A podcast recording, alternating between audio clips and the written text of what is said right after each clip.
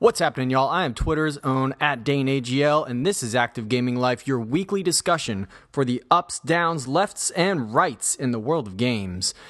This week, I've been playing more and more Sea of Thieves. I've been keeping it real on the high seas, and boy, am I having the time of my life. But what I see most around the internets is a lot of negativity around the game, and much of which I understand. The biggest gripe with the game that people seem to have is the lack of content, and I totally understand that, and the lack of direction that the game gives you, or doesn't in this case. I totally understand the the quests are three different types, and that's where it just about ends. But I feel like people are missing the boat on this game. I truly do. I think that a lot of this game is built upon your own adventures and your own I guess, ability to play the game, how you want the game to go. It could be boring if you make it boring. Any game could really be boring if you make it that way, but this game especially because there is so much time in between. And I do think it says on the very front on the title screen that this game is better played with friends, and I've never seen a game where that is more true than Sea of Thieves being that there is so much downtime between quests and so much time spent on the seas just rolling around on your boat, it is very important to have some company there.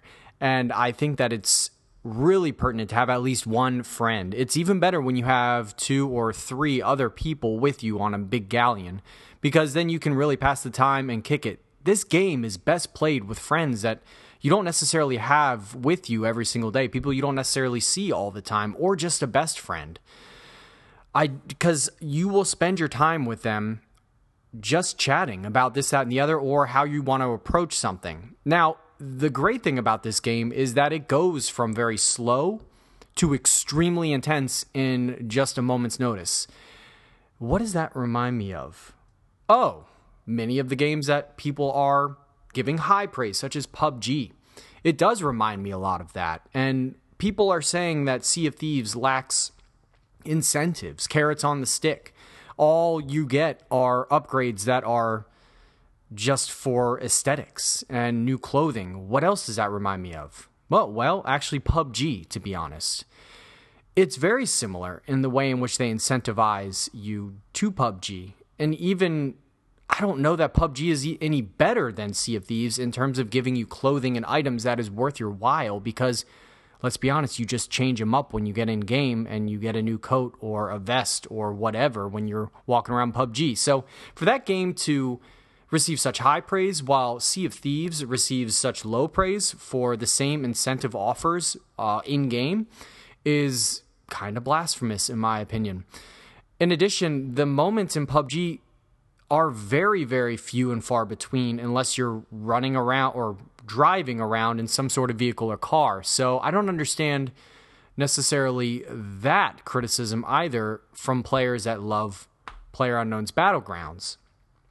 I have played many a games where I've gotten down to the top 10 and I maybe got one kill and it just turned into a running simulator as I was trying to get into the circle at least Sea of Thieves gives you some sort of objective if if that's your criticism. Now, I'm not saying I dislike PUBG. I actually quite like the game. I really enjoy it and I love the low moments that are then balanced out with the high intensity moments and just the feeling of tension throughout that game. And I think Sea of Thieves is the same thing, except you can see the ships coming in from the distance a little bit better.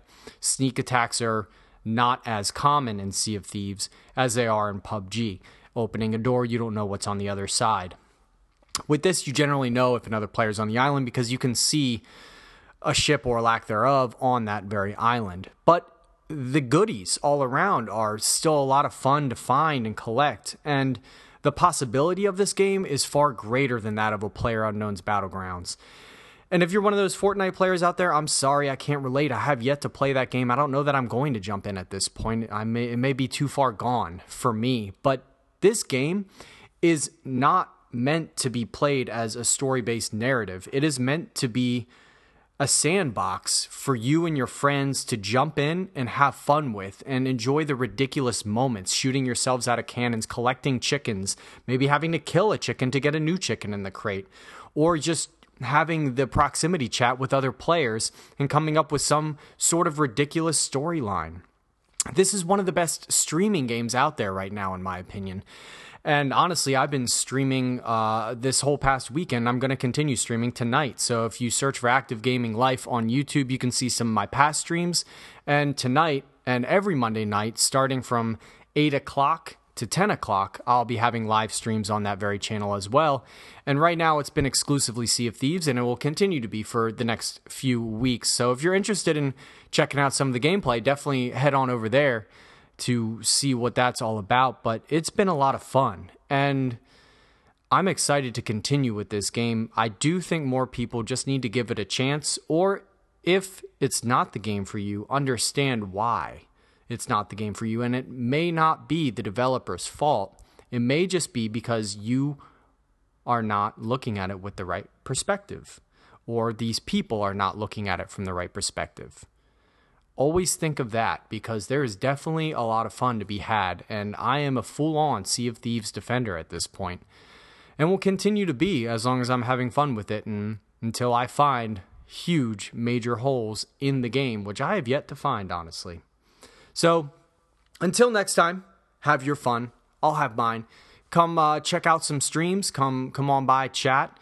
Maybe call in if you're listening on Anchor. I'd love to hear your feedback. Post it on the channel. Maybe uh, have a little bit of back and forth with you because I know there are plenty of people who have played it who are disappointed in it. And honestly, I want to hear those thoughts. I want to hear the opposing points of view. This is not a one point of view channel or podcast. So please, please, please call in.